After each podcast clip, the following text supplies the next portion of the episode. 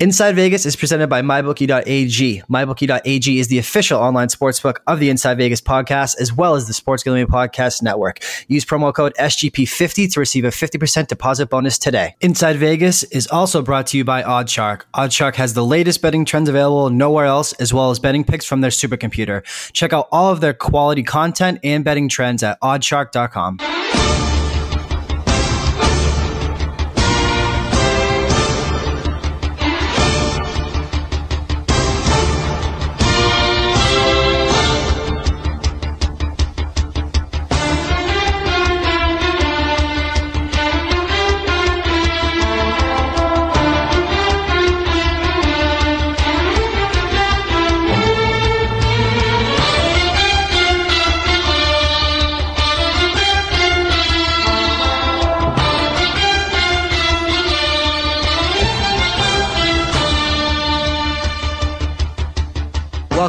another episode of the Inside Vegas podcast. I apologize for a little bit of a late release this week. Uh, some things going on. If you know anything about moving, it's the absolute worst.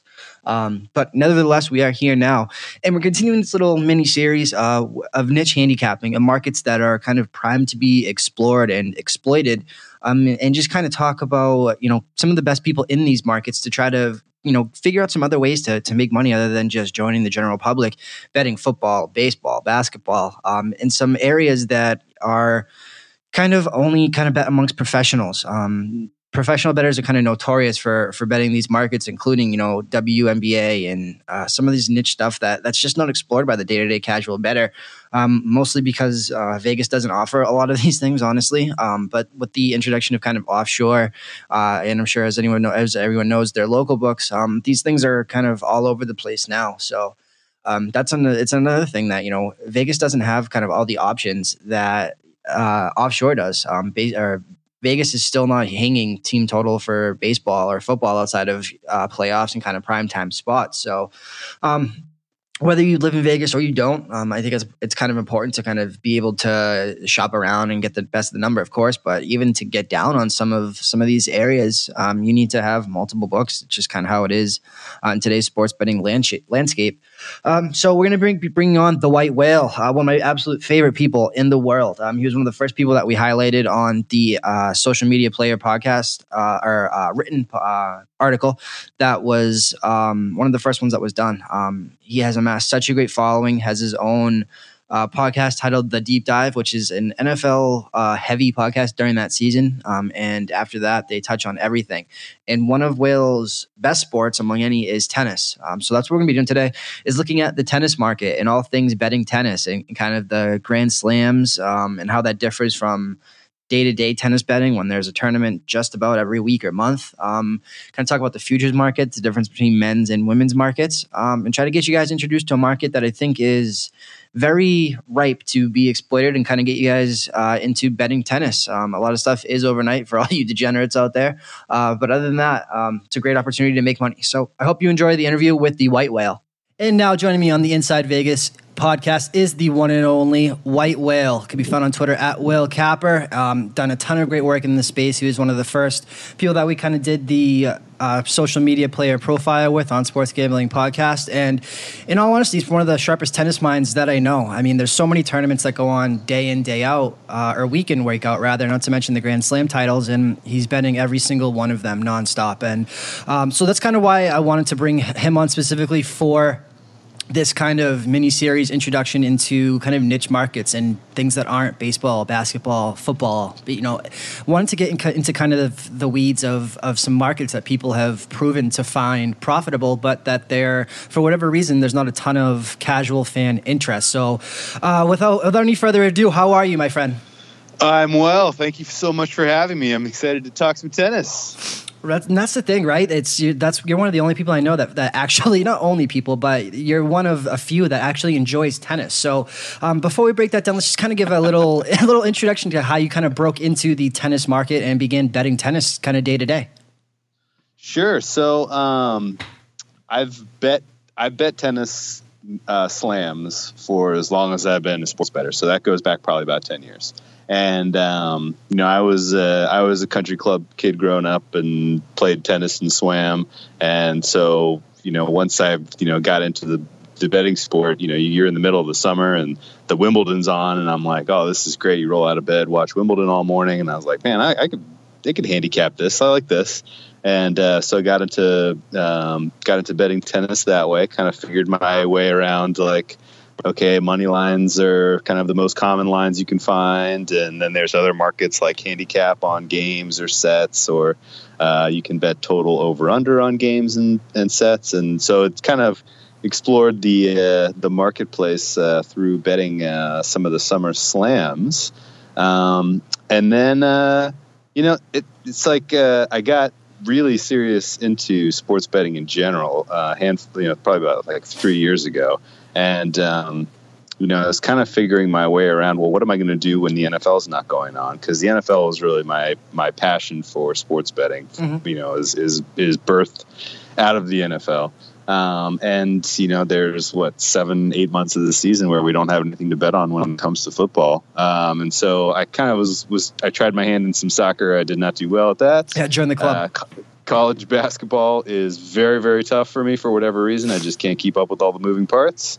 Um, I've started. Uh, I've started kind of finding my my uh, feet in uh, NBA. I've always done the NBA playoffs pretty well, but uh, this year for the first season, I'm looking at positive units on uh, NBA handicapping. Uh, and then I stumbled into tennis, and I was like, you know what? Like, I, I put together um, a model for the Australian Open back in 2016, I want to say. Um, it was my first time modeling tennis and I was like, man, there is no databases around. Like, there is like, how do you get database or information or any of this stuff? And it was a struggle because you go to like, you know, ATP.com, uh, which is ATP is the governing body of the men's side of the tour, and you like go to their stats page and like they have one stat. It's like most aces ever, and it's like this isn't helpful. like, what am I supposed to do with this? Right. And so you kind of realize like, oh man, like this is a totally untapped like market. Like there's there you know there's there's not there's nothing you know big out there. Um, I since have found great databases that are way off the radar. Um, but you know I kind of realized at that point like you know if it's this hard to find data to handicap like these markets must have lots of vulnerabilities. Like there must be some ways to really make money doing this. And I looked at the calendar and I was like, you know what? Like the season starts as NFL is winding down. Uh, the kind of the best tournaments of the season are all throughout the summer when there's no NBA. Uh, and uh, the season kind of winds down, at least for me, it winds down with the U.S. Open, which is the last slam of the season around Labor Day, uh, which you know gives you know makes way perfectly for the NFL seasons to start. And I was like, okay, this is this could work. And so I kind of really put my time and effort back in 2016 into developing a model that I could use to uh, handicap matches on the men's side. Uh, had some great great success. You know, I actually I had mixed success in 2016, but I had a couple hot couple heaters, and I was like, this is really has potential. Uh, and then 2017, I was like, okay, I sat down in January, I looked at the whole calendar, and I was like, okay, I'm going to focus uh, on you know one tournament a week all throughout the whole season. I, so I laid out like 40 tournaments. I was going to handicap them all, and I was like, okay, if I focus on one tournament, I can kind of watch some of the tennis results. You can get a feel for like the player's form, and you know, kind of use your eyeballs to go along with what I had from my numerical model. Um, and uh, you know, 2017 just had awesome success. I think I only had like maybe three or four out of the 25 tournaments I handicapped where I didn't make money. So I was pretty stoked, and I was like, "This is," and like along the way, like you kind of figure out like this is degenerate delight, man. it's a lot like, of overnight waking cashes, right? There's a lot of overnight waking cash. There's a lot of there's betting every day. Uh, there's a lot of you know when it's not overnight, it's in like during the daytime when there's no you know U.S. sports live. Um, yeah, and so I was like, you know what, I can find you know a handful of plays every day, uh, and uh, you know work my way through these tournaments, kind of kind of learn along the way, and um, yeah. So last season was a tremendous success. This season so far. I'm off to a lovely start thanks to a really strong Australian Open. Uh, and uh, yeah, it's uh, it's been a ton of fun, and it is the perfect kind of example of a niche market. You know, you find a sport you love and love to handicap, and there's not a lot of you know not a lot of whales, pardon the pun, uh, in the uh, in the marketplace moving lines out of uh, out of reach where you can find an edge and you know you can you can make some money and and uh, and enjoy enjoy the sport even more.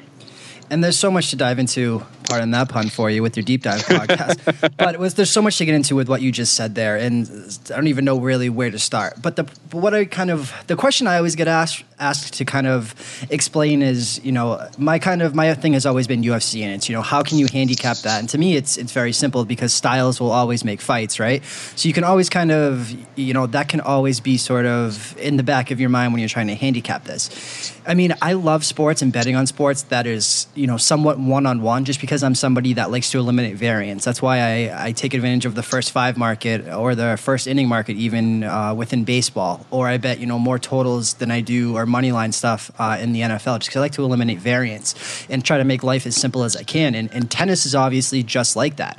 Um, so is there is is handicapping you know each tennis? I mean, I know you said that you started off with kind of a model type algorithm thing, but is there you know a film study? Is that is it more recent form for each uh, player, or how do you kind of go about starting to even handicap you know two people hitting a ball back and forth? yeah, uh, it's a fair question, and uh, I, to be completely uh, honest and cards on the table, um, I just Googled like, you know, how, how do you build a tennis model? and like, there was a bunch of people who had kind of gone this way before me, and they were like, okay, well, uh, we'll, you know, we'll we'll start with. Um, you know, past results. Like, how good is this tennis player against an average player? Right. Right. Like, what does his career statistics tell you? Like, this guy has, you know, is is he, you know, winning eighty percent of his matches, uh, or is he winning twenty percent of his matches? And you can kind of, you know, just start with just career, like win loss is a great starting point. Um, I like to kind of break out my win loss into time periods. So, like, I'm looking not just at their whole career because you could be, you know, a guy could be at the very tail end of his career, it could be winding down, and you don't want to necessarily assume like, you know, hey, well, he went, you know, uh, 50 and three back in two, you know 2008. Like, you don't want to be accounting that very highly in your model, you know. But so basically, kind of look at, okay, well, how's he done in the last year? Well, how's he done in the last two years? Well, how's he done in his career? And you can kind of give those things separate weights and kind of say, okay, well, this is a reasonable score then for like how good this guy is just against an average player right now, right? Yep. And then from there, you got a jumping off point to start to kind of put dob, you know, knobs and dials on there to account for various factors that you think are important. The most obvious starting place for tennis is the surface, right? Not all tennis matches are played on, you know, like the tennis you may have played growing up as a kid on like a, you know, green hard court. Um, you know, every single surface that they play on throughout the course of the tour has different characteristics that you want to account for. Um, and there's kind of these broad categories like, you know, the French Open is played on clay, uh, and the U.S. Open and the Australian Open are played on hard court, uh, and um, the and Wimbledon is played on grass. And so you can kind of then break out players' past performances on each uh, surface and use that to kind of take your you know your score of them to another level for the uh, for the surface of the match that they're playing. Do you on, handicap right? not to cut you off, but do you handicap sure. certain players on each different surface more, or do you kind of look at how you know uh, I don't want to say how a ball bounces because that sounds so rudimentary, but you, you know like do you cal- not calculate? I mean know kind of what the how to word this, but do you uh, you know how a, a tennis ball bounces on clay versus how it bounces on grass or a hard surface? Like do you do, is it more one on one how the player um, performs on each surface, or is it how the surface treats people in general? I guess is how I wanted to word that. Yeah, it, they go exact. They go hand in hand. Okay. Like um, uh, they go hand in hand because, and you can you can use past performance on a given surface as a good indicator of how well they they will do going forward on that surface. Um, but it's almost 100% because of the things you mentioned. Like how does the ball, ball bounce off of that surface? Um, does the does the surface itself take speed off the ball?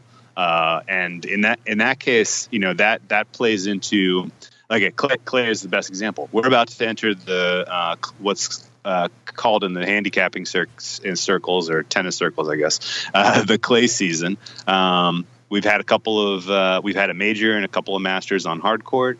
Uh, once April rolls around, uh, the tour moves to Europe primarily, uh, and we have like a bunch of really high-profile clay tournaments, all leading up to the French Open. Um, Monte Carlo starts next week. That's a Masters 1000, so that's like worth a ton of money and a ton of points.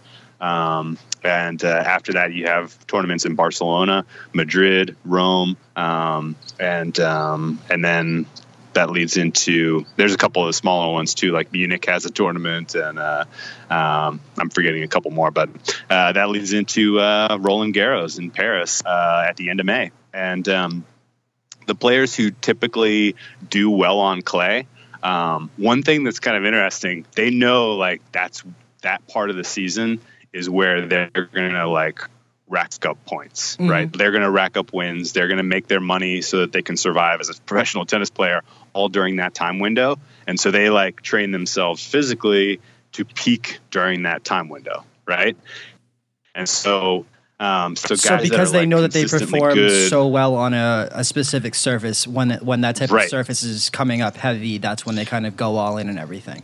That's right. They'll they'll play more tournaments. They'll like they'll they'll sandbag other tournaments other times of the year so that they're not like incurring like miles and getting themselves tired. They'll they'll try to and then and then they'll just kind of try to peak physically and have their game peaking as they get into that time of year, uh, so that they can get as many wins and make as much money and and because uh, that's their best chance. Mm-hmm. And the reason it's their best chance for these clay players at least is because they don't necessarily have very strong service game, right? And the and the clay and the speed of the ball coming off of the clay neutralizes big serves, right? So it kind of brings everybody to a common level. If you don't have a banging serve and you're playing on clay court, you're not necessarily at a disadvantage uh, to a guy who's like 6'10 who can serve the ball, you know, 150 miles an hour. So, so just kind of that neutralizing factor gives these players um, a better chance uh, the ball coming off slower means you can get to a lot more balls too, right? Like you're gonna, there's not a lot, it's not as easy to hit a winner on clay, mm-hmm. um, just because it's coming off slower, so a guy can run and get to it. That kind of gives an advantage to the smaller players who are more, who have better mobility right? Like they can run around the court, you know, and defend and return, and you have longer rallies. And you know, some players can handle long rallies, like they're just physically fit, like to run a marathon, whereas other guys are more like sprinters. And like you get like ten shots into a rally, and they're gassed. Uh, and then a smaller guy who's been, you know, who's having no problems can put him away just because, you know, he's he's too tired to to get to uh, um, you know a short ball or to the opposite side of the court. And so it's it's uh, just the speed of the court kind of controls all of that, right? And it's so it's it's crazy to the tune of a guy who is the greatest tennis player of all time, Roger Federer, literally will not play clay this year. He did not play clay last year, not because he was hurt, but because he was just like, I don't have the game for this, and I have a limited number of matches left. I'm not going to waste my time playing clay because I just know that I don't have a chance at winning these tournaments, uh, and I'm not going to put those miles on. And so he's basically just kind of put himself on the shelf until grass season rolls around in July or June. And um, you know he's kind of ceded way to uh, Rafa Nadal, who's uh, you know the greatest clay court player of all time. And um, yeah, so it's kind of fascinating. And um, I guess the one other thing I'll mention is a lot of it also kind of depends like how you were brought up, right? Like if you were born in like Spain or southern France or other parts of Europe where they play predominantly on clay, like it's your that's your home turf, right? Like right. you feel at home on that surface. You understand how you know how to construct points better, how to win rallies, and how to you know how to win matches uh, on that surface more so than you would on uh, on a hard court or a grass court. And so, you know, it's it all those kind of things play play into why a guy is good on clay, uh, and you can tease that out of their records pretty pretty. Even if you don't know tennis, even if you've never heard of, you know, the fifth, the thirtieth ranked player in the world, you've never heard his name, you can still kind of tease out who's good on clay if you have a good database and you start kind of building a model, kind of trying to weight that aspect of past results and in turn in determining who's good on and who's going to be good in a certain match. And you being such a, an algorithm model guy is one of the things that that I've always admired because to me I can't use a model or an algorithm because I need to give myself kind of the eye test when I'm watching something right? I need to uh, you know it, because if the model tells me one thing and I, you know, really feel strongly about something from a subjective standpoint, and you know, whichever side wins, I'm gonna feel awful that I didn't just trust the model or I didn't, you know, kind of go with my gut in any situation. So I think that you have to make it a constant long game, which can be so difficult for people to do to kind of take their own bias out of it and just kind of run with the model. Is there any I don't want to say. I mean, have you ever have you dealt with, um, you know, kind of a, a, time where you were like, you know, I don't want to trust the model here, but I, I, have to, or do you kind of go back and forth, being you know such a model driven uh, handicapper? Yeah, it's taken me years to kind of get to the place where I know what to do with model result, if that makes sense. Um, the first probably six, seven years I was sports betting. I was not using a model. I was primarily betting with my gut. I was trying to pick up tips on uh, situational handicapping angles, things like that, because I was like, this is how it, this is how you win long term. Uh, and then out of the blue, I was like, oh, I'm gonna try to build a model for the NFL one time. I did it. I back tested it. The results I was looking at were like, this is ridiculous. Like I've got, I figured out. you got the holy grail to like, gambling, right? Shit. Yeah, I was like, this is crazy. Like this is so. I, I'm never gonna lose anymore ever again. You know, and you crank it forward, and you're like, wait a second. My back tested results, I was like 11 and four every week. I just got like a eight and seven this week. Like, what the hell happened? You know and you don't kind of realize that there are like there are aspects when you're back testing and stuff like that that the market kind of corrects itself and you're not accounting yeah, for that market, during back testing. hundred percent, and um, and you're using data that is influenced by the performances that you're back testing against. So it's like, yeah, the Patriots are 18 and 0, and you use their metrics from that season and back test, and it tells you to bet the Patriots every time, right? Of course, it's like yeah, duh, yeah, of course. And so you know, it's it's uh, it's you know it, it, it there are those kind of things kind of you learn the hard way early like okay well the model itself may may give you an edge. One you don't have to bet every single edge and two not all edges are created equal. And three you know sometimes you think you have an edge from the model but you actually don't because there are other factors you haven't accounted for like situational factors or injuries or things like that that aren't baked into the numbers and you got to make those adjustments yourself and so I kind of went through the process of like, okay, well now I have a model. I'm just going to bet it blindly when I have an edge. I'm just going to use Kelly criteria, and I have this numerical edge. And here, here we go. Let's let's just let's just you know we'll we'll go long game here, and we'll just take our lumps. And and um, I actually did this with tennis, and I was like, okay, well you know because because. I'll, and I'll just kind of spill some of the, the beans here a little bit. With when you run a tennis model, you almost if you're doing it right, you almost certainly are going to be identifying an edge on underdogs like all the time, right? Like for whatever reason, the market is always tilted toward the favorites in tennis, and you run a model and you're like, okay, I need to be betting seven of the eight underdogs today. and then well, because you only have to hit three or you know two or three out of right, them. You only have to hit two or three. Yeah, right. And uh, but like you know you're betting you know plus three hundred plus five hundred underdogs, and like yeah, you only expect those to hit you know you know one out of four one out of five times. And it's like you know so you, you take a lot of lumps. If you're you're just betting you know you're like i have a 2% edge on these long shots. And you know you could go weeks and weeks and weeks where there's just not as many upsets because for whatever reason like the you know like the you know there's a there's a lot of factors. I have a lot of theories and situational factors in tennis um, you know, because it depends on you know how important the match is for certain players, and you know how much money is in at stake, and things like that all kind of play into whether or not there'll be an upset. Um, and you know, the you know if you're just betting the model blindly, you know you're going to miss a lot of that a lot of that stuff and you're going to take a lot of lumps. And i definitely went through periods of time where i was flat betting you know i was where i was kelly betting the model results and just kind of like wow this is brutal. Some weeks you were just so in the red you can't believe it and other weeks you're doing great. And people you know other and i and i got unlucky i think in a, in a little regard in that the, one of the first weeks i was just like okay i'm going to do this. Uh, it was the rio open in 2016 in february. It was right after the super bowl and i was bored and i had nothing else to bet on. And i was like okay i'm just to blind bet the model. And for whatever reason like that was just one of like the most like upset filled tournaments of all time. And like the, in the semifinals like there was you know Pablo Cuevas, this unknown Uruguayan guy, upset Rafa Nadal, and on the other side, this Argentinian grinder Guido Pella, Pella upset uh, this kind of well-known, uh, you know, clay clay court uh, guy with 500 wins to his name, and it's just like, you know, I hit I hit these like plus 500s, and I was like, oh my gosh, like again, like I got it all figured out, like this yep. is so easy, uh, and then like three weeks go by and like not a single underdog hits, and I'm just like complete giving it all back and then some, and I was just like, okay, I gotta gotta come up with a new way to do this, um, and that's kind of that's kind of similar to all my kind of stories, I guess, about using numerical models in sports betting is that part one is build a model and get a baseline result, and like it's to be a good starting point, but then part two is like critically evaluate those results and try to find reasons for and against actually backing those because you know sometimes there's an edge that's born out of the line is wrong and the public is wrong and your model is telling you you have an edge and that and that's correct. But other times there's an edge and it's because there's something you don't know that other people know uh, that the line has moved in the right direction and you know that that edge is going to lead you astray.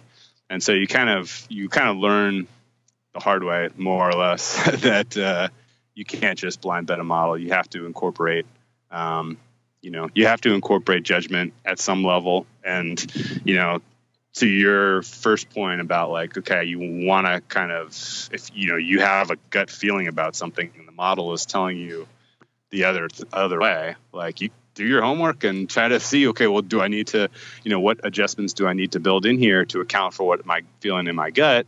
And like, if you're feeling something in your gut and you make adjustments that are reasonable and your model is still like, this is still not the right side, like chances are it's not the right side. and you're going to save yourself some money and the model is going to save you from making a bad bet, you know, on that basis. And then other times, you know, it's, you know, if you make the right adjustments, you could confirm exactly what you're thinking in your gut. And you can, you, you know, the, the baseline model might say, you know, bet Portland tonight and you make the right adjustments for injuries and, and rest and things like that. And it's like, oh, no, no, you should be betting Utah, you know? And it's like, okay, well, bet Utah. And then sure enough, that ends up being the right side. Those kind of things happen on the regular using analytic models. And, you know, there's, there's really no absolute right way to use them. Um, but you can definitely get into some tight spots if you're just kind of blindly, blindly betting them uh, without kind of incorporating, you know, judgment, in my opinion.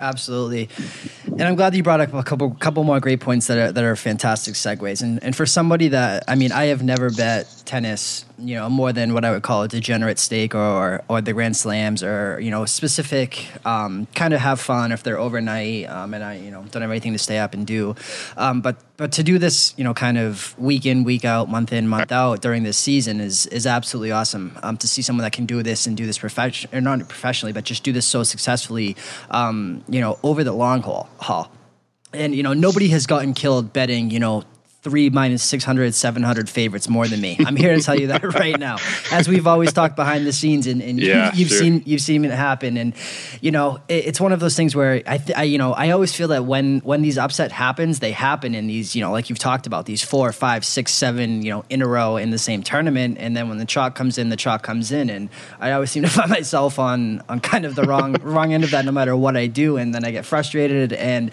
the, the chalk hits and it, you know, you would think to yourself, okay, you know, similar to the NCAA tournament, if you parlayed, you know, this year, obviously notwithstanding, but, you know, every number one seed over the past, you know, against the 16 seed, uh, you know, over the past four years, you know, maybe you've made even money if you parlayed those four matchups every single year. And you can do that almost, you know, I would say, argue what, every, once a month with the uh, tennis tournaments, and it just doesn't work out the same way, you know. There's, there's so many things that go into it when people retire and this and that. And that's what I wanted to kind of bring oh, up yeah. to you is match in game fixing because this is one of the biggest black eyes on a sport that that I've seen. Yeah. And you know, of course, when when I've bet a, a minus 400 and a couple parlays and stuff like that and they lose, that's my first instinct is to say it's a conspiracy and that the world is against me and it wasn't my fault. But is that true? Is it not true? Is there, has there things that you've kind of found out in terms of people, you know, tanking tournaments to get ready for the next one? There's not a lot of money on the line because each tournament and based on how prestigious that tournament is will dictate kind of what the purse is for lack of a better word, if, if I kind of understand the tennis, you know, breakdown and payouts uh, correctly. But oh, yeah. this oh, yeah, is absolutely. There's you know, it's it's been talked about to you know, it's a known fact that this is maybe outside of of boxing and you know mixed martial arts fights. One of the biggest problems with tennis is match fixing. Um, so have Oh, you yeah. kind of encountered that, or kind of how do you handle that type of thing? I um it it is I don't I it's impossible for me to really tell you how common it is other than to say it it absolutely happens. Um, I don't think it's as prevalent as you would get the sense if you follow a certain segment of the gambling community because they like to blame losses on things like match fixing when it could be all sorts of things. All you know, it just could be randomness. Um, that said, there are certain players who I have on a list who I don't bet because I suspect that in the past they've fixed matches. Um, and there are certain tournaments that I don't bet because those are the types of tournaments where the stakes are so low for the good players that they are there to pick up their round one check and get out of there, get out of Dodge.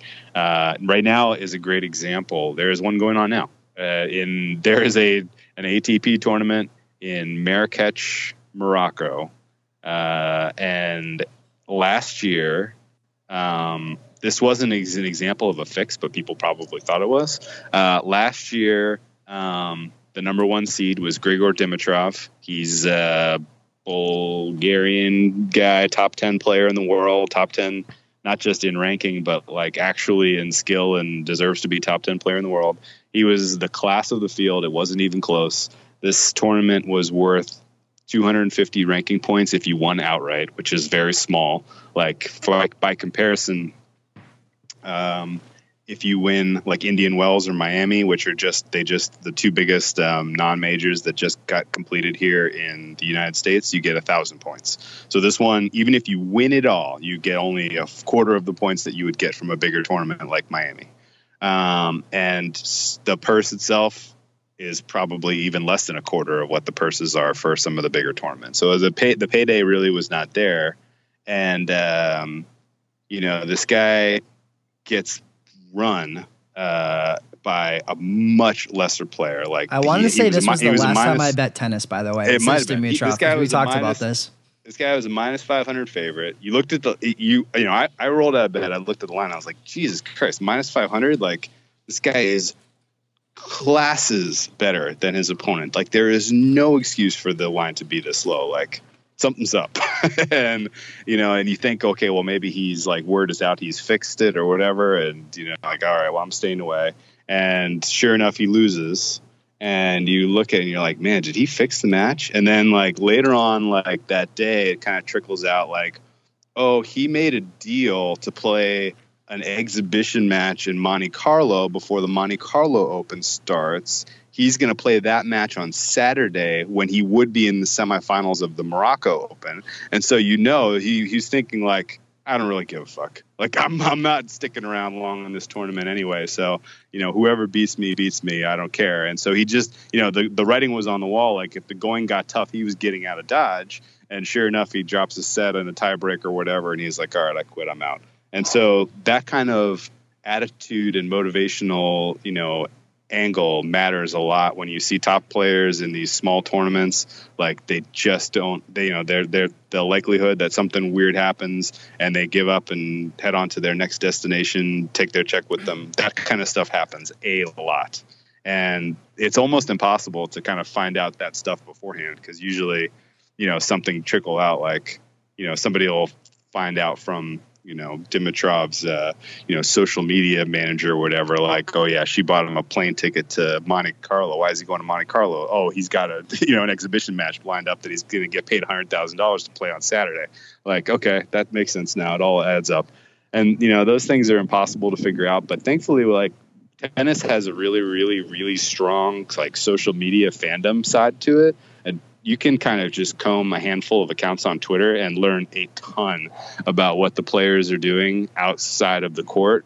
Um, way more so than you can get uh, out of NFL players. Way more than than you can get from college basketball. NBA is pretty similar. Like if you're if you're following NBA Twitter, you know a lot about what the players are doing off the court. Um, and tennis Twitter is kind of the same. Like yeah, you can find out a lot of that information. Inside Vegas is presented by MyBookie.ag. MyBookie.ag is the official online sportsbook of the Inside Vegas podcast, as well as the Sports Gambling Podcast Network. Use promo code SGP50 to receive a 50% deposit bonus today. Inside Vegas is also brought to you by OddsShark. OddsShark has the latest betting trends available, as well as betting picks from their supercomputer. Check out all of their quality content and betting trends at oddshark.com. That's so. That's I, I, this is why we we kind of see eye to eye in how we bet tennis and how I bet UFC UFC because when you bet a sport that is one on one, you can get into a person's life very easy. And one oh, of yeah. the the best things to do for UFC handicapping is to go and follow and find these fighters' Instagram uh, pages and see how are they looking. Because they're not shy about posting photos with not a lot of clothes on you know be it a, a, male or female. And you know what i mean? That's not to say you're creeping one way or another. That's to see what kind of shape these people are in. Um, what gym they're training at. Be, because people switch gyms all the time within ufc and so you can gain so much in, you know i don't even want to call it inside info uh, because it's available but you just have to be kind of willing to put in the work. Um, so i'm kind of you know again this this goes back to you know betting a single person versus betting a team and kind of taking out variance and there's there's so many parallels when you talk about you know kind of home court and what people are good at. And this will you know, to make a parallel to kind of football, this is betting, you know, a team like the Rams, you know, when they were the greatest show on turf, you know, being, are they on turf or are they not? Atlanta is a, has been, you know, over and over yeah. a great example of this where they're on turf or, or they're not. And, you know, if they're in Chicago, Chicago Bears are notorious for kind of keeping the grass long and, you know, it's kind of trying to slow things down. The Saints is another example. Um, these dome teams that have to go outside and there's a reason that they're so much better is because they're built for their home, um, you know, stadium stadium or, or be it as it may, you know, whatever the situation may be, they kind of tailor their roster to what you know they're going to be playing in eight games a year. Um, of course, you know UFC the, the, environment is always the same. You know, obviously based on you know judging and, and where an event is being held is different, but the surface is all the same. So that's why to me, you know, tennis is individual, but it also has a lot of parallels to kind of team sports, and because the surface can be so drastically different from one player to a next. But with that, do you bet you know more future stuff and then kind of hedge against yourself or let things ride, or do you bet kind of more day to day matchup stuff, or, or kind of how do you kind of attack that market in the futures market, just kind of shifting the gear towards the market side of tennis rather than you know the philosophy of how you handicap it? Yeah, so futures, I really, uh, I really tread lightly on futures unless I'm uh, betting um, uh, a grand slam. Um, week in, week out, there are, are, future markets that open up for um, the smaller tournaments, and they are notoriously tough to make money on. Um, the the the field, the field, and it all has all comes down to how big the field is. 128 players will will uh, will be in the field in the French Open. Uh, that right there creates kind of certain tiers where you can find value for guys to go a certain distance into the tournament, so you can do more than just okay. Well, I think this guy's going to win. I'm going to bet that, and then I'm done. Right? Like it's more like the NCAA tournament, right, where you have 68 teams to choose from, uh, and you can kind of um, as long as they make it to a certain round, you know you're going to be able to extract some value out of that play, right? It's yep. it's kind of that's the same kind of philosophy you can take into a major, um, and or a slam, and um, with the smaller tournaments with the smaller fields, uh, they basically like if you're betting a future on a guy, like they got to win, or else you're you know that's a loss. Right. That's a lost unit.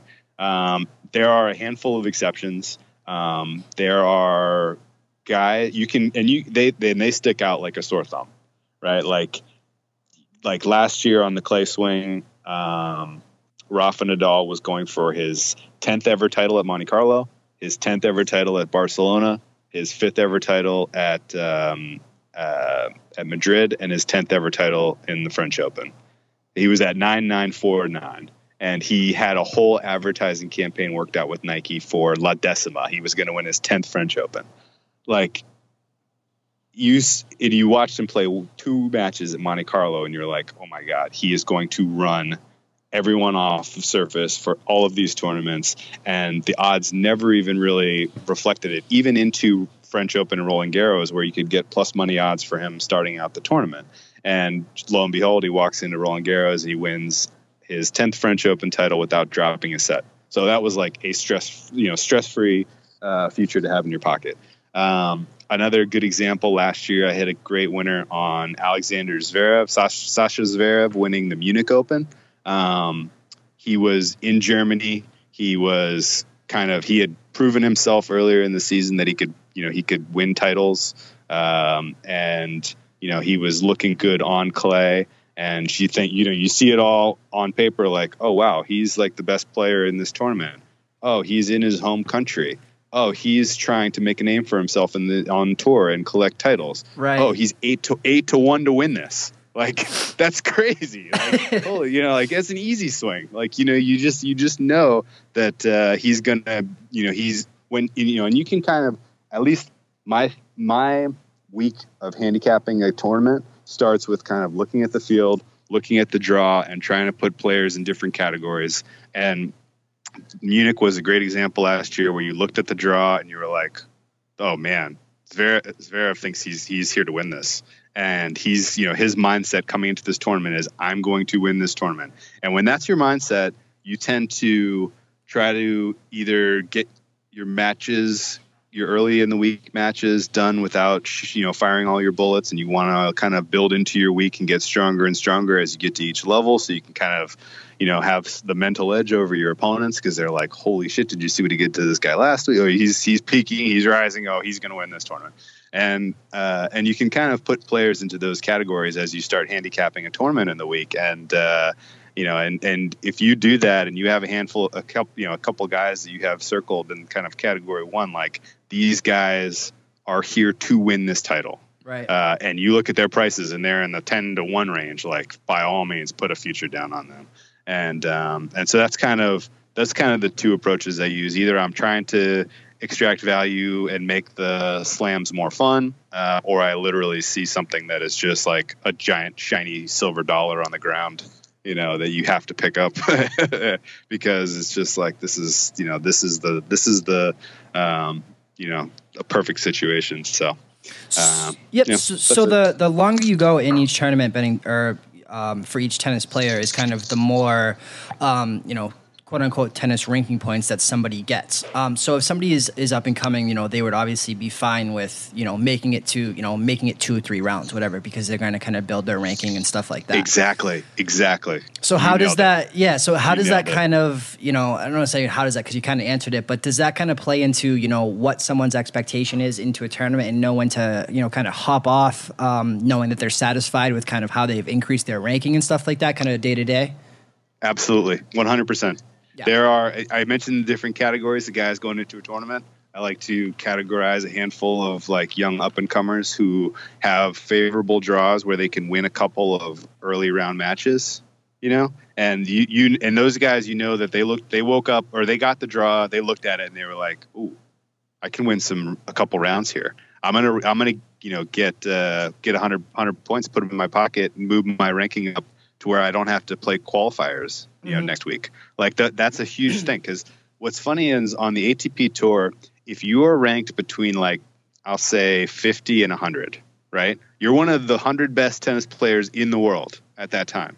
But it is still is really tough. You maybe you don't have a very lucrative uh, sponsorship. You probably have to pay for a lot of your own travel, a lot of your own flights you don't have like a huge team around wow, you. I had no idea. So if, if ATP sit. invites you to a tournament and you're not, you know, the upper echelon, you have to pay yourself to actually physically fly there or go there. Mean, oh, these yes. tournaments are all oh, yeah. wow. Oh yeah, yeah. Okay. Oh yeah. You're you're flying yourself there. You're paying for your hotel. You're paying for your your coach if you have a if you can afford a coach. You're paying for your um you know your physical therapist to come with you and your social media person, whatever. You know, you those your team is uh, your family. You, all those people are coming with you at your own expense, and um, and there is a le- there is a specific threshold where if you aren't ranked high enough and you want to play in just kind of a pretty good tournament, like you might not be ranked high enough to get in without qualifying, which means you have to win matches to get in to get a paycheck. Period. Because if you only play qualifying and you don't qualify for the main draw, you get nothing. you get zero dollars and you get no points and you get no money.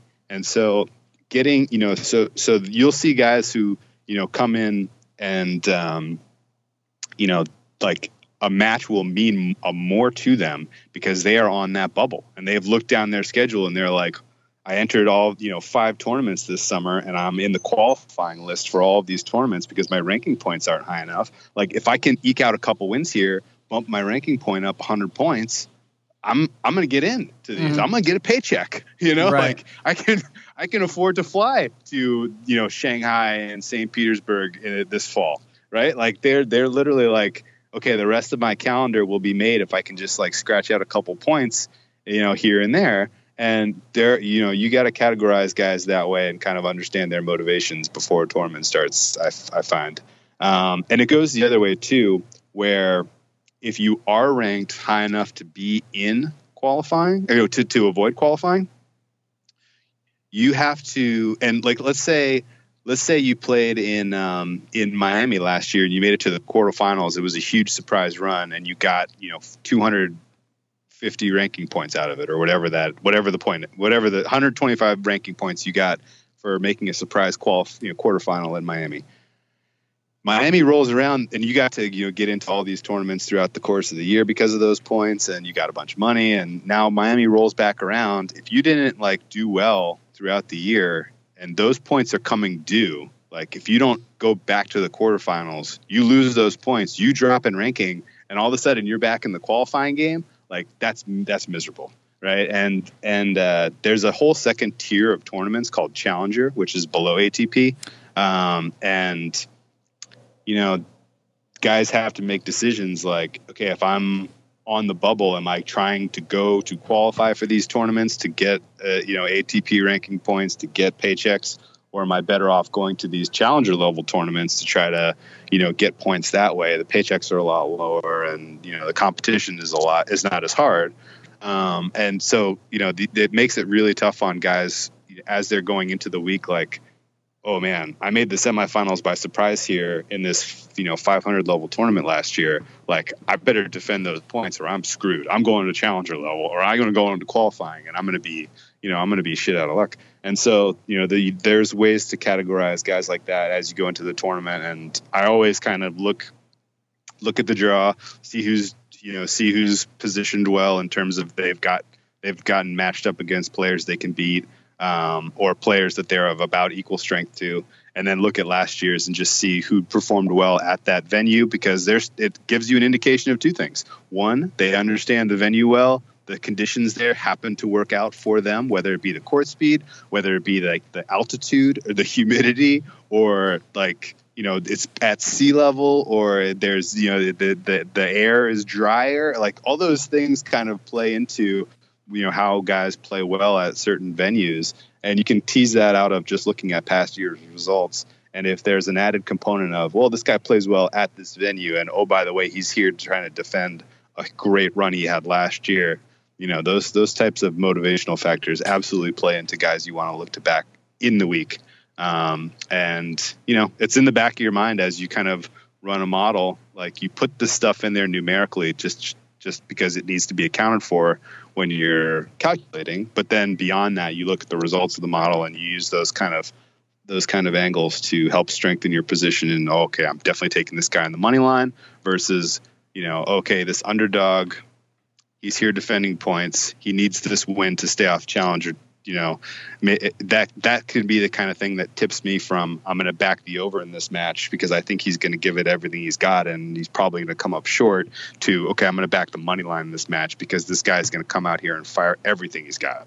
Right? Exactly. He's going to go balls to the wall. And that's what I wanted to ask so, you: is do yeah. you play more spread, um, or do you go for the whole thing and these plus four or five hundred uh, money lines? Because when we talk about this market, you know, one thing that UFC again, and, and, not to keep making this parallel to UFC, but there's this is it's kind of the only other one-on-one sport that you can bet, and outside of a decision handicap, which very, very, very few books offer, um, I think Five Dimes is maybe the only book that offers a points handicap, and again, that's only if it goes to decision. Um, it's sometimes it's not an action bet. If, if it doesn't go to decision, your bet will lose.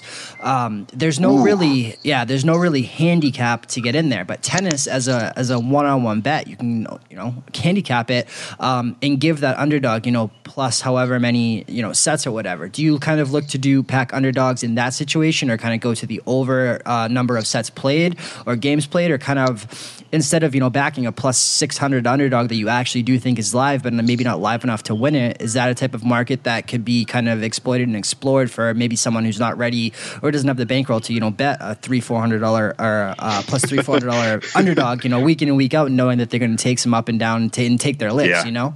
Yeah, no, that e- even even I, I would say I've evolved to the place where even I'm not interested in really going for the the big payday underdogs anymore. Um, I'm I'm satisfied. Uh, I'm satisfied taking the handicap or the over um, as, and I kind of I kind of approach my decision making um, systematically. Like I like I said, for whatever reason, the markets are what they are in tennis. The model is what it is. Maybe I have a, a, a biased model. I don't know. It's possible, but there always pops value on the underdog, right? And not always. Like sometimes there's I see value on the favorite, especially if it's like you know in in, in slams in particular. Like when it goes, uh, all of these kind of in season tour events are best of three for the men. When the Mhm. slam scrolled around, it's best of five, and it's much, much, much more difficult to get an outright um, underdog winner in uh, best of five than it is best of three. Just because you know you're you're taking some of the randomness out of it. You only got to win two sets. Like a lot of times in slams, underdog could win the first two sets and then lose the next three to the favorite. Like that happens all the time. Is that make live Um, betting a market that is um, much more Oh, yeah. profitable Oh. in tennis than Oh, any other sport? Oh, for sure. App for sure. There um there are people who are making their living live trading tennis. There are they, they that are very good at it. Um, it's not a market that I'm ever going to get involved in because I don't have the I don't go to the trouble of pulling together the database you need to be good at that. Um, but there are people who are extremely good at that, and that's like their profession for sure. Um, trading tennis. but the trading trading tennis, one hundred percent, yes. Um, and for for me though, I'm almost exclusively betting pre-match. I try to put a, get together a card that has an odd number of plays because that's just like a weird OCD thing, I guess. Um, so I'm looking like for five, for three or five or seven plays for the day in a given tournament, and I'm looking at my first thing. I crank out my model. I look at my results, and I'm like, okay, well, which of these underdogs or which of these, you know, which are their favorites? Or, or actually, I, I'll say I look at any given match, and I'm like, okay, is there value on the underdog based on my model? Yes, there is. Okay. Um, is there? What is the likelihood of this guy actually pulling this off? right? Like, Mhm. he is does he have past head-to-head success against this guy that's a huge factor in tennis like if a guy has beaten a guy before he knows something about a specific way to attack him it always doesn't always come tr- come through that you beat a guy over and over and over again sometimes it does um, but if he has a past head-to-head win and he's an underdog that's a thing i love to to know and love to love to have that in my back pocket um, if i'm looking at him i'm like okay well this guy is you know he's, he's going to give it everything he's got. He's going to probably get close. He may win a set. He may you know really push this to you know a tiebreaker or two. Like okay i think he's going to get close but i don't think he's going to get there. Rather than back him on the money line i'm going to take the over uh, because in my opinion at least an overplay on games Can you just explain the is- over or, or Yeah, the, kind of the over under for anyone that's very new to uh, betting tennis?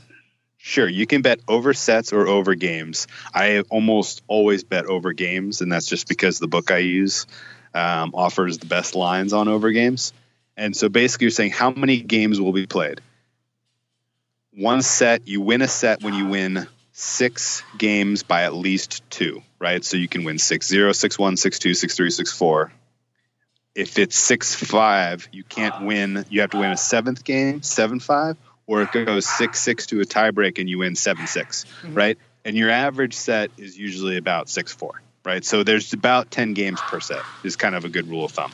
Unless it's, and so if you're backing it over, you're basically saying, okay, this guy's going to keep it close. He's going to take this first set to 7 6 and then second set to 6 4. And there's going to be 23 games and the over unders at 22. I think that we have a game edge here. I'm going to back the over. I don't think my guy can win a set, or I don't think he's going to win uh, in straight sets. I think he's going to lose, but it's going to be close. An over is a good look there. Right. Um, the handicap, if if I look at the game and I'm like, okay, I like this guy's chances a lot, but I don't want to back him on the money line, and the over is a good look. I'll think about it in terms of okay, well, what if he wins the first set, right? Like, what if he's comes out like a shot out of a cannon? He just like works this other guy six three or six two in the first set. Is the other guy have a history of packing it in, right? And if the other guy has a history of packing it in, then rather than back the over, I'm going to look for the handicap because then I'm like, okay, that that way you don't take a loss if your underdog who you've identified with value wins in straight sets. Right. Because there's maybe no worse feeling in tennis than you're like, this guy's gonna win. He's got a chance. I don't have the guts to back him on the money line, so I'm gonna take the over. And then, sure enough, he comes out and just blows doors off the favorite. And you're Right. like, great! I took a loss when I had the exact exactly the right read on the match. Great, you know. And so I kind of try to protect myself that way, and I'll look for like, okay, well, is this, you know, is is is there a chance that the guy, the favorite, if he loses the first set, is going to pack it in? If I think that there is a chance of that, then I'll back the handicap instead of taking the over. And then in certain cases where you're like, okay, I feel really good about this underdog. Uh, not only is this a great situation for him, great surface, great head-to-head past results, or like the other guy is just ripe to be fa- faded or whatever, then I'll back him on the money line. And I just try to, you know, do whatever I can to kind of construct a card that covers, you know, covers covers, um, you know, different angles of attack on a given match, so that if it's like, so that if like my read is like way off, like I expected the conditions to be slow and wet, and they were actually dry and fast. I don't just get word on the whole card. right So, and you know, so the, the general kinda- rule yeah. of thumb between um, or amongst professionals is um, you know based on 100% of your bet it's 70% 70 to 80% uh, spread and then that 10 to 20 maybe 5% on the money line do you subscribe to that too when you feel you have a live dog or do you go more money line heavy and then back the um, the handicap or how do you kind of differentiate that uh, between your two bets Ah, I'd say I'm probably one quarter into backing, um, one quarter into backing the the underdogs outright. Mhm. Um, about half into backing overs when I see value in the underdog, but I don't think he has. I don't think he wins outright. yep Uh, and then about a quarter in looking for plus games or um, and I didn't mention even like sometimes you go through your whole exercise on a given match and you're like there's no way this guy's this underdog is winning like there's just there's too much stacked against him like this is too powerful an opponent on too good a surface and there you know there's not enough value on the underdog so at that that point I'm happy kind of constructing parlays with favorites um, and that probably makes up the last quarter with you know some handicap plays in there too Right, exactly. Um, so I'm glad you touched on this. Or, um, you know, I, I hate to liken this to the NCAA tournament in that that it happens, you know, once a month like that. Um, but it's interesting that you know this would be you know Loyola playing these teams every single month. You know, if you kind of break that down to a person versus person instead of a, a whole uh, program or team, um, or any you know any tournament situation it's you know UFC or, or boxing or there's no tournaments. Um, it's always just one person against one person, and so for a sport to be kind of so tournament driven is is very interesting because you get those specific head to head matchups over and over again. And of course, you know there's that um, kind of parallel to the NFL with being in your division, and you can kind of look at the the regular season somewhat of a tournament. Uh, you know layout be- being that they always play you know their division for half half the games but um, do you see i want to transition this into kind of going away from the uh, you know day-to-day tournaments the small time stuff into the majors and you touched on the fact that these have notoriously been kind of uh, chalk driven or that the cream kind of rises to the top being as how they're their biggest paydays they're the biggest um, you know kind of qualifying ranking points Most- that are up yeah. for drab, Yep. uh, grabs especially. Um, and that's, you know, again, the NCAA tournament happens once a year. And, you know, of course, there's these great stories. And that's what we were talking about of these people kind of, you know, getting, you know, I mean, there's there's nobody that said Loyola had a bad tournament because they made it to the Final Four. I mean, that's a story in and of itself. And so with it being kind of chalk heavier uh, during these these majors um, that are for a year or the Grand Slam uh, kind of tournaments, are there, do you look to kind of back chalk heavier? And I know you said that your model will kind of always point you towards underdogs, but how do you kind of deal with that, knowing that these are kind of this is the best of the best playing on the the grandest stage of each event, you know? Oh, for sure. Um, my general thought on slams is is very very similar to the NCAA tournament. You've drawn a very good parallel there without even betting a lot of tennis. I think you kind of have a a, a kind of um, I don't know.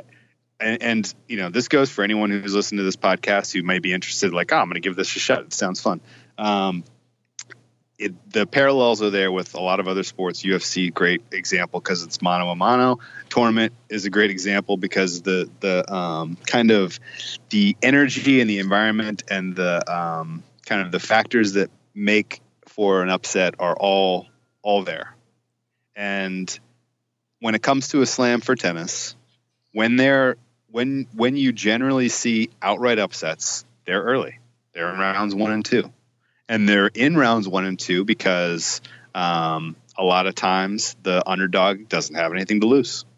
A lot of times the favorite is not intending to pull out his best game on round one, right? They want to kind of ease into it right? They don't want to like, you know, put all their cards on the table for their future opponents to see what they have, you know, in their arsenal in round one. And then, oh, lo and behold, they're down two one to some guy they didn't even expect was going to be you know a threat, and you know they're fighting for their life in the tournament. Oh, they they got knocked out because the underdog got the momentum in the fourth set, which is all you know, or they won a tiebreak because you know there's lots of coin flippy stuff about tennis, um, and so um, you know when you see upsets in in slams, they're usually in the earlier rounds, and then you get to the later rounds, and all of a sudden it's like the usual suspects kind of are all showing up right? Yeah. And and that's how the NCAA oh, tournament is. You know, you yeah, have Loyola, but at the end of the day, same, it's yeah. it's always a Villanova, it's always a Kansas, it's always a Duke that the cr- the cream rises to the top.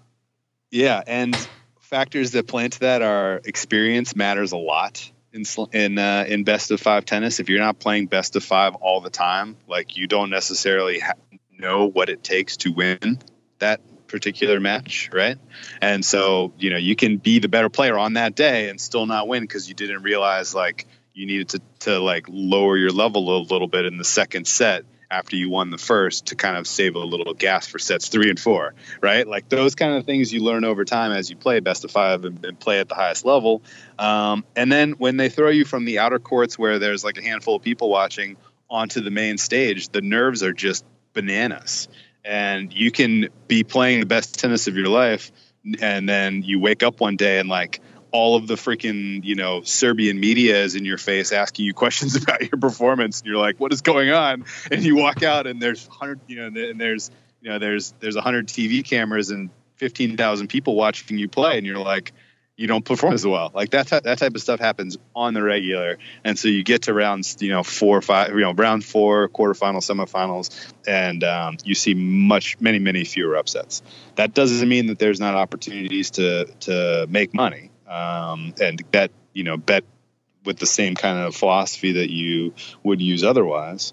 Um, you know, over still hit. You can, you know, a lot of times in in those sort of um, those sort of matches, they'll be you know they'll they'll be the favorites will be really juicy, and even money line parlays, you know, still might be tough to swallow in terms of how much juice you're laying. Um, but don't talk to me know, about money line parlays or favorites in tennis, buddy.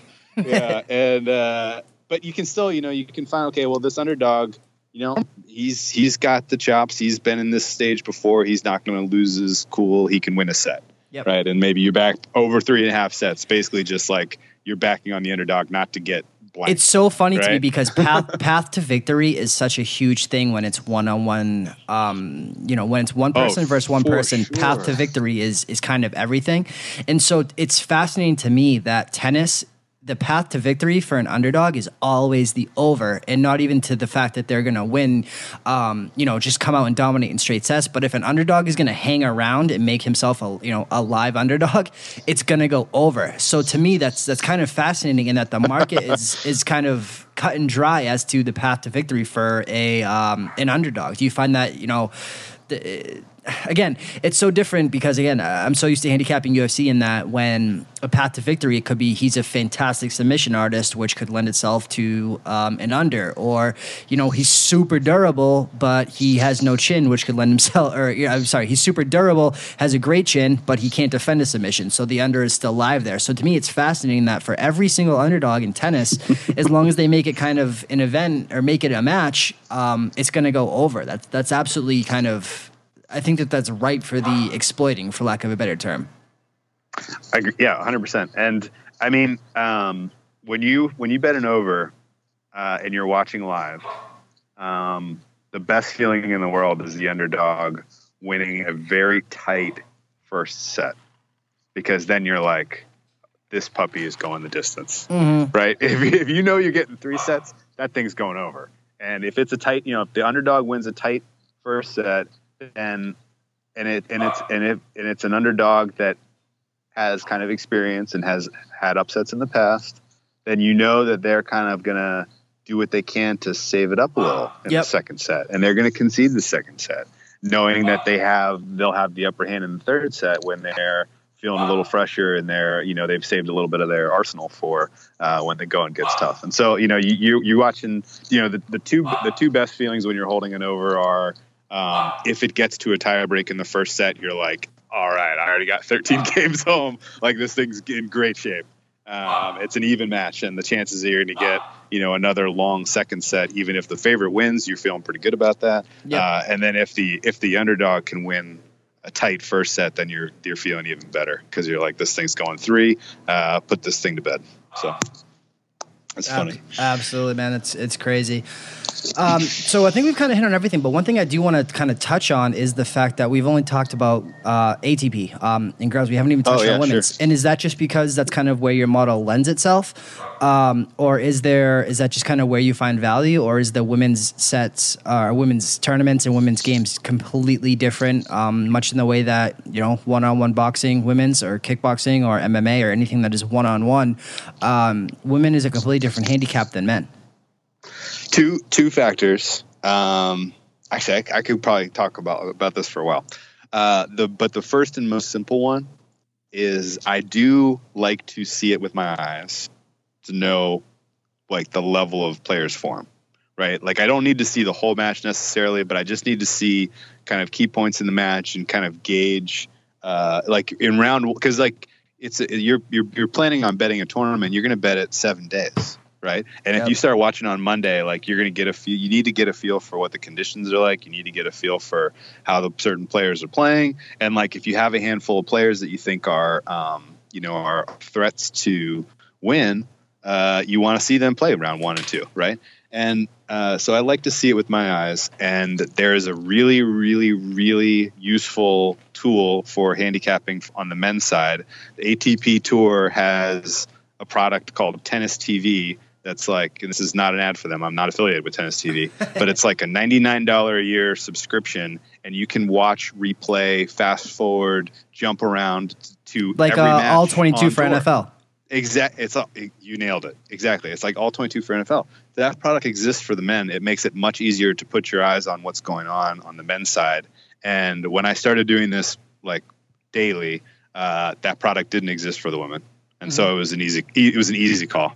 Like I'm just I can't see enough of the women's matches to really gauge, uh, you know, their form. So forget about it. I'm just gonna not not even gonna bother. Um, Mhm. Separately from that, when I have tried to kind of dip my toe in the water for the women, um, and just and again, kind of going by the eye testing, there's lots and lots of women's tennis players in like the 30 to 100 range that I've never seen play.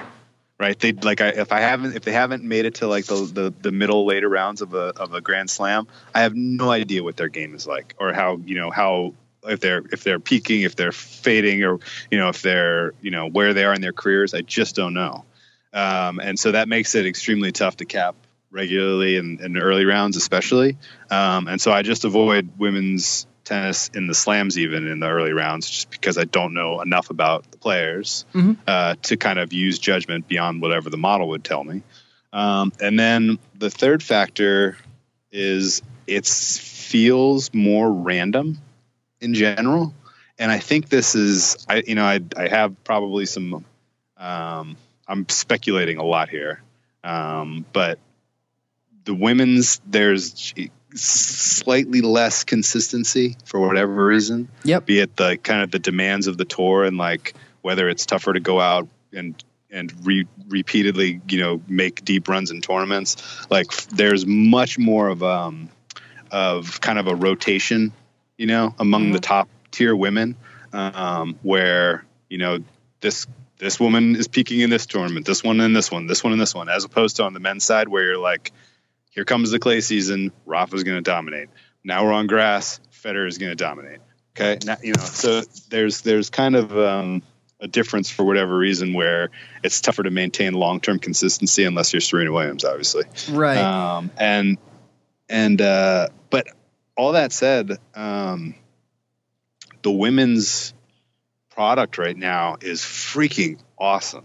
Like they have so many like top tier talent, and like I would say of the you know when the Australian Open happened in January, like if you told me to rank like the top 10 matches I saw, like 8 or 9 of them were women's matches. Like they were just it was just a better product. And like part of that is like okay, Fed is still dominating like we saw this last year blah blah blah.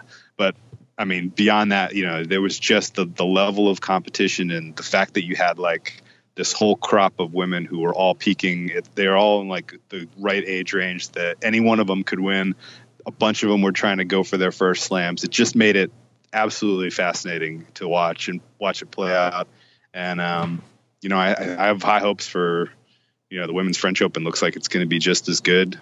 Uh, Wimbledon could be just as good, and now you throw Serena back into the mix as she gets back in shape. But you know the the women's product is in extremely good hands right now. And it's if anything it's more entertaining than the men's side where you have like a handful of players who you think legitimately have a chance to win any slam. And so yeah when we talk about one-on-one sports i mean the whole point of, of kind of garnering interest in um, is being you know kind of marketable and and kind of putting you know, being the face of the sport. And obviously, the uh, Williams sisters have done that. They've had a monopoly on that in the WTP for God knows how long now. I mean, since I was a little kid. Um, and obviously, I mean, they've slowed down a little bit, but there's still.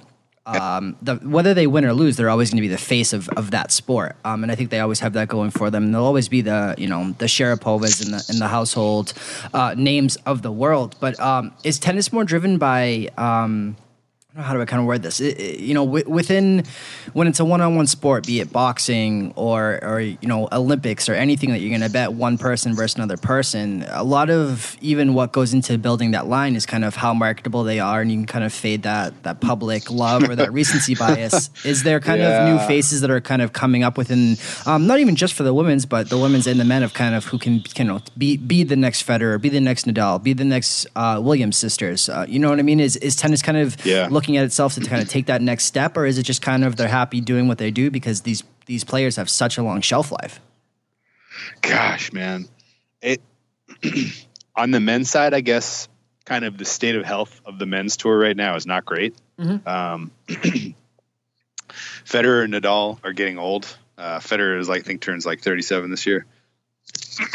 I say that as I turned 37 this year as well, but that's another story. Um, the uh, I'm not old for the handicapping world, though. I'm young for the handicapping world. Exactly. Uh, the, uh, Fed, but yeah, Federer and Nadal are kind of aging out of the sport. Um, we don't expect to see them for many more years. And when their names aren't in the draw, when they're not able to market the sport with them at the top of any given tournament, it's going to have a huge financial impact on how you know ticket sales, TV sales, things like that. There are people who are only in the sport because they are fans of those players.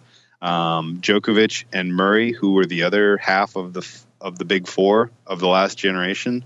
Um, those guys look hurt slash injured to the tune of it's unlikely we see them play top level tennis again. Mm-hmm. So what do we go? Where where do we go now? Um, the guys that were in the generation below them were like mentally abused by them. if you can, if you can get, I don't know if that makes sense, but like they like just got situation, guys, so oh, many times. Oh, okay. No, no, just just in, in on the court. Right, like, right. Okay. They, they just like every time level. there yep. was a big match, and it was like, "You're the next gen. Come on, take the step, beat Federer. You lost three nothing." You know, like it, like they just have taken so many lumps from the this the big four that I don't think we're ever going to see much out of these guys. Mm-hmm. And so there's kind of like this gap where there's not like uh, you know, there's not like a next tier of guys who are the peak, you know, in their prime, who are gonna, you know, wrestle control of the tour away from the old farts. And we saw it last year. Federer and Nadal split them slams. For Christ's sakes, right. Federer won the Aussie Open in Wimbledon. He won Wimbledon without dropping a set. Nadal won the French Open without dropping a set. Those accomplishments are ridiculous. Let alone the fact that they're that was like Nadal. I mean, that was Nadal's tenth French Open, And then Federer, who just won the Australian Open, that was his 20th Grand Slam. Like it's crazy that they that no one has like knocked them off the pedestal. But here we are. Mm-hmm. And so then there's kind of this gap where the next generation really is underperformed. And so then you have to look to like literally like the up and coming youth right? Like guys who are in like the 24 to 18 range. And you're like, okay, well, which of you guys is going to emerge then? Because somebody's got to win these tournaments. And like, there's a, there's a couple of guys uh, who have the talent. There's a couple of guys who have kind of the mental makeup, um, but it's not obvious because you know no one none of them have won slams and none of them have even made particularly deep runs at the slams. And so it's like if you're not you know, if you're not winning slams, then you're not the face of tennis. I'm sorry. Right. And so, a guy like Sasha Zverev, who I mentioned, who won Munich last year, he took a major step in winning Rome Masters. That was a high profile tournament. People were like, oh my gosh, this kid's coming up. He's going to be the next big thing. He goes into uh, the French Open and gets knocked out the first round. And it's like, oh, great you know, well done. He goes through the summer. He goes to the um, the Canada Masters tournament. It's called the Rogers Cup, and it was in Montreal last year. The Coupe Roger. Uh, he beat Federer in the final. It was a crazy, you know, it was a crazy accomplishment. This kid Sasha Zverev, you know, 20, 20 year old kid from Germany beat Federer in the Masters final, and people were like, "Oh my gosh, he's going to make a run at the U.S. Open." He gets a cherry draw at the U.S. Open. They fitted him up in this Pharrell designed Adidas kit that was like retro, like 1970s block colors. Like everyone was like high on this kid. He was the third favorite for the tournament, and uh, I think he got knocked out in the second round. And so I was like, okay, you know, like he, this is this guy is he ever going to make the leap? And you yeah, know, so there's a live up to the hype. It happens ton, in any sport when you're trying to push yeah. somebody and they and they fall. Yeah, I completely understand. So there's a there's a ton of pressure on that generation right now to do something, and um, you know whether we see it in 2018 or not is is anyone's guess. Um, but you know, absolutely 2019, 2020, I think we'll we'll see them emerge. I want to kind of wrap this up, and I want to kind of I want to tackle two more questions. One to me is, what is the tennis market uh, like? Because it is not only I mean, tennis, I don't want to say it's not popular within the United States because, again, as we're talking about niche markets, I think it's one of the more popular. I think that UFC is probably the most popular among the niche markets. I think boxing and boxing purists are kind of right below that. Um, and I think the tennis is maybe the three, four, right after golf, uh, perhaps amongst casual fans. Um, but is there um, because it's it's different when you talk about kind of where these niche markets kind of limits open and kind of where the market will take them, especially uh, again speaking from experience, where so many big favorites lose, you know, time and time again. Is the market um, is it very fluid? Is it you know again in for when you go back to UFC? I mean, a, a minus one eighty can balloon out to minus four or five hundred if the right people and the right limits are, are kind of bet on things. But the limits are kept very low at open um, because odds makers know this, and there's less than maybe three or four that will allow more than a hundred dollar bet at open. Um, is this this market kind of unique in any situation, or how does this market kind of shape itself for every tournament, uh, both in the futures and the kind of matchup and um, you know day to day match market? Sure, sure. Uh, I'm going to go out on a limb and say worldwide tennis is probably the second most bet sport after soccer. Absolutely. Um, I, yeah, I'm sorry. I meant what I meant was within is, like kind of the gambling community. oh, sure. No, no, no doubt. No, in sports books and stuff like that. You almost have to totally separate them because like the market, like we are, we are getting wagged by whatever's going on in Europe right? Mm-hmm. like no, I don't think there's any market makers out. Maybe there's a hand. Maybe there's a couple in like Canada and Australia and the U.S. It's possible. I don't think so, but it's possible that there are a couple market makers who are really moving lines in tennis. Mm-hmm. I think almost everything is happening in Europe. Um, and the first book that opens is called Marathon Sportsbook, and it's a UK book. I don't have any access to it as a US better. Um, but I know we always kind of know to go there to look for what the opening lines are, and they always have a soft landing open. They they put up money line numbers first for any given matchup. Uh, they get bet to hell. Like you see them move massive moves in the first like hour. And then Pinny will open theirs up about you know 15 30 minutes after marathon getting an idea of where the market is going with a little bit of larger limits right? And then the Pinny line kind of governs movement after that and they take by far and away the most uh, the most money i believe of the tennis books. And everything that we get access to is U.S. betters from offshores, or if they even put lines up in Vegas for these tournaments, is based off of what's being what's happening in in the UK. Mm-hmm. Um, and um, and in general, like I've kind of I'm resigned to the fact that like I'm not I'm not beating major line moves in tennis. Right. Like there's I'm not I'm not like um I don't have an alarm clock set uh, to wake up at two in the morning when the UK books it's like seven in the morning and they've got lines up for Shanghai, you know, day three. You know, like I like I, I just know that I'm I, am i am not going to be beating these numbers. Mm-hmm. Um, so I don't even try. I just kind of keep an eye on it, and um, I would say it's a it's a relatively efficient market in that the closing line often is a good indicator um, of the correct line. Uh, I'd say line movement is misleading about 25% of the time, mm-hmm. maybe 30, 30% of the time. And um, there's nothing like what we have with like Sports Insight, where you have bet percentages and fading the public and things like that. That doesn't exist. Um, no one's out there like putting a hype video for you know Sharps hammered, you know Borna Coric over you know Zverev in the semifinal of this match. You know that, that that's not a there's not that segment of the betting market doesn't exist as far as I can tell you. Yep. Um, and so you're left with like people who do it regularly, people who are really into it, and then people who are like just getting into it for the first time. Uh, and or are you know tailing somebody that they see posting winners um, and in the U.S. Oh, you know, and, and so it was pretty straightforward. Actually, I have a I have a really tight group of kind of tennis handicapper friends that I talk to online pretty regularly. Um, and it was pretty easy for us to find each other because there wasn't right. many people who were doing it so regularly. Um, and you know, we like to bounce off ideas and things like that, and that definitely helps us make sharper bets over the course of of uh, of a season. Absolutely, I'm sure of that.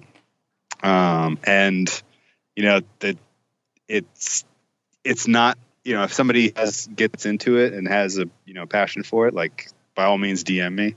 But like it's easy to kind of get into if you decide to do it. I, I would say, and there's a there's probably a pretty significant opportunity for you know U.S. bettors to make a move into this market if they feel like they if they have a passion for it, really. You couldn't um, have, have set me up any better, bro. My second question was if somebody's looking to kind of get into this space and start betting tennis, um, you know, pretty seriously or, or recreational, recreationally, uh, what kind of, you know, how does somebody get started in the market? You know, again, not that I want 100 people DMing you and, and getting your advice, but what would you, you know, mm-hmm. tell a mass audience of somebody that wants to get into these niche markets um, and they, you know, they've always been a fan of tennis, but they've never really bet it, or you know, how does how does one get started in the space again?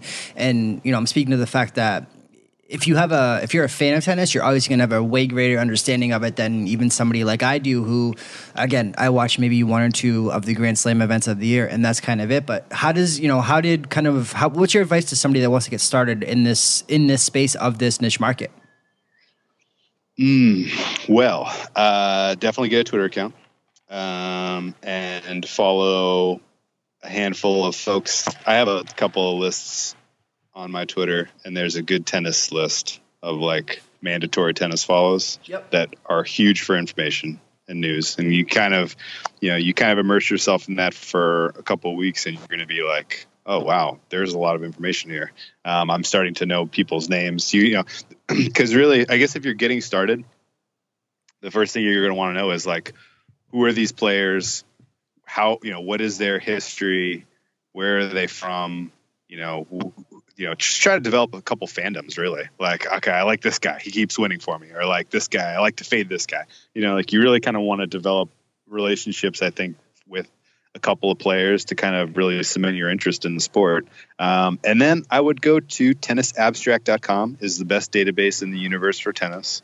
Um, they have like such a plethora of data and results and information, head to heads, uh, you know, stuff that you would need to judge people's past forms, past forms at specific tournaments, past forms overall, past forms on certain um, surfaces, things like that is all available there, and that is a really great resource. Uh, I would download the Flash Score app for your mobile device. Flash Score has up to the second um, live results for in in match play. Um, easy to follow along if you're not watching a television uh, or if you're not streaming. The ATP Radio has an app actually ATP radio is on TuneIn, and you can listen to matches. Listening to matches, I found is a really great way to learn a ton. Uh, in fact, I've I one of the most one of the best tricks I guess I've learned about betting slams. If you were listening to the radio regularly, you're gonna they they provide so many more tidbits and details and tips about um, you know what's going on with certain players, why they're succeeding, why they're struggling, things like that. You glean so much off of the radio broadcast. That's really useful. Um, I mentioned tennis TV before is a great way to um, stream tennis. You can watch. I watched it on my Apple TV. You could watch it on your laptop uh, again, you know, it's like uh, uh, you know, rewind and, and replay and, and just look at packaged highlights, things like that is all available there. That's a that's a great subscription. Um, and um, yeah, just uh, kind of learn the hard way and you know get your feet wet. And uh, it's um, it's oh, I guess, and then the very last piece of advice, maybe the easiest, the easiest piece of advice. Um, like if you're getting started sports betting in general and you just wanted like outside of like bankroll management or whatever like that things like advice like just don't don't play parlays right? Like it's it's just too tough to win. it's just too tough to win long term especially when you're getting started if you're out there swinging on parlays. Yep. With with um with tennis the the um, golden rule that I kind of live by is don't lay juice on handicaps on totals because the difference in price that they offer for 22 and a half versus 23 is not does not match what the actual value in that half point is or that half game. Um, I don't know if that makes sense, but basically, if over 22 and a half is minus 115 and over 23 is minus 105, take over 23 every freaking time don't even think about it. If you can sell half games on the totals and handicaps, you are going to find yourself substantially more successful over the long term betting tennis. Um, and to a degree, if I was re, if I went back to my 2017 season, I had an amazing season. If I went back and regraded all of those plays based on a standard juice line, um, I don't think I would have made any money. If I, I think I, I, probably would have broken even if not been in the negative, to be honest, because that's how much, um, you know, that's how much it matters when you're high volume betting. You know, I think I played like 700 plays in tennis last year, and my average odds were probably like plus 125 or plus 130. Um, so I only had to hit like 40 something percent to make mm-hmm. money. Um, and if you take if you kick that up to 52 or 55, like for good luck you know you're you're you're in deep trouble in tennis especially because of the the amount of upsets we see. Absolutely, bro. So. Well, we did it. So uh, I want you to be able to plug everything you have going on in the space because it's it's absolutely amazing what you're doing. Kind of uh, the voice that you become. Um, obviously, you know you have the podcast, um, your Twitter. That's that's been doing yes. amazing, and, and all your content. So go ahead and plug away where people can find you, man.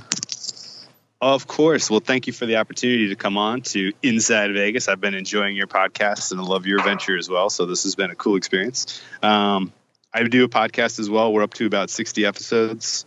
Uh, the deep dive, we're on iTunes, we're on SoundCloud, we're on Stitcher, and um, my uh, co-host and I, we our passion is football. But uh, when we're not talking NFL handicapping, we're talking about tennis handicapping or the Masters or the NBA playoffs coming up. We're going to do a whole series in the next couple weeks talking the NBA playoffs. Um, we're going to make a lot of money in the NBA playoffs. I'm super excited. So Uh, check us out on the Deep Dive podcast or at Whalecapper on twitter.com. Um, I'm there too often. So yeah, join the club. and again, all every single thing that you've ever put out there is free. So um, for anyone, right. if for anyone that is um, again trying to get into the space you know I, I, always try to bring on the right people on this podcast that do things the right way whether they charge it or they do not. And everything that you've ever done is completely free. And, and i can't commend you uh, kind of enough for for kind of bringing um, doing the you know doing the right thing because that's there's different there's different uh, thought processes there especially with me not but, doing uh, the wrong thing. yeah doing it the right way um, and, and yes, you know seriously kind of basing your you know social media presence off of giving people free information and free content brother. Um, so again thank you for coming on man. And uh, again free uh, free content and anything you could ever want to know with uh, at whale capper on twitter. Um, the following is growing over 12000 followers. You've done amazing things in the space buddy. So again continue with the best of luck in the space and, and all the continued success in your tennis handicapping well, thank you so much, and I look forward to talking to you again sometime and continuing to listen to Inside Vegas.